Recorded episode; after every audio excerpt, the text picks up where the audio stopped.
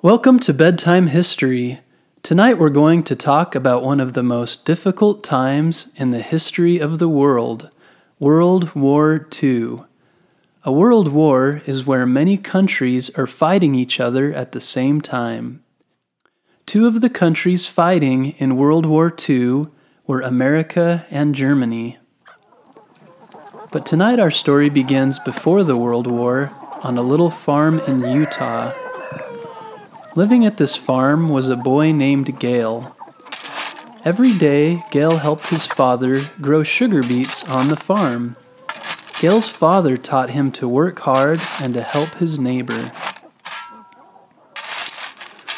One day, when Gail was working in the fields, he heard a noise in the sky. He looked up and saw planes flying over his head. From that moment, he knew he wanted to be a pilot grew up.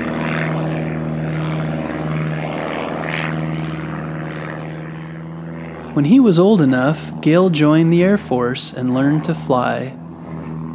Soon after this, enemy airplanes attacked America's base at Pearl Harbor, and America joined in the war. Gail flew bomber planes during the war.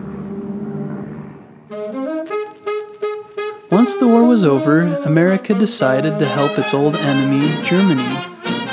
They helped by giving them food.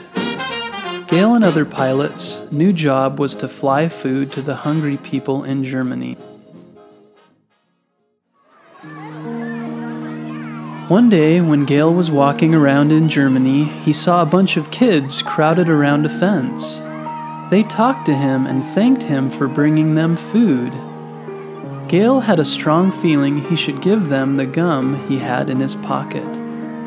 The kids broke up the gum into little pieces and shared it with each other.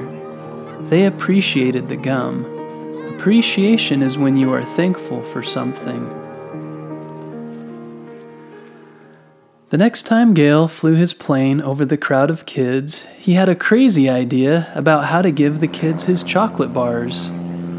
He made little bags of candy and little parachutes for the bags. When he flew over the kids, he threw the bags out the window and they floated down to the ground. The kids picked up the candy and jumped for joy. When Gail would fly over, he would wiggle his plane wings so the kids would know it was him. They started calling him Uncle Wiggly Wings. Later, other pilots learned about Gail throwing candy out of his plane so they started doing the same thing with their chocolate bars. Newspapers all over the world started writing stories about Gail and the other pilots and what they were doing for the kids in Germany. Soon, candy companies started sending boxes and boxes of all types of candy to give to the kids in Germany. In school in America, kids helped tie the candy into parachutes for Gail and the other pilots to throw out their windows. Even though the German kids were happy to get the candy, more than anything, Gail's kindness gave them hope that life would be okay. After helping in Germany, Gail spent the rest of his life trying to help people in other ways he is very old now, but still does all he can to be kind and help others. Many years later, Gail met a man who said when he was a little boy in Germany, he was walking to school one day. It was rainy and cloudy, and he was sad. Then all of a sudden, he saw a white parachute fall through the clouds and landed right at his feet. He was so excited, and it made him happy.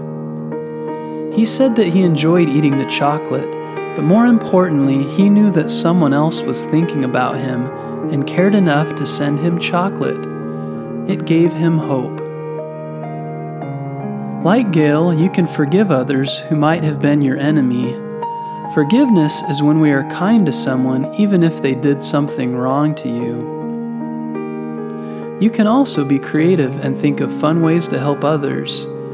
You can help your family by cleaning your room, or making your bed, or helping your little brother or sister get dressed. You could be nice to someone at school who others aren't nice to. There's so much you can do to help others like Gail if you just take the time to think about it.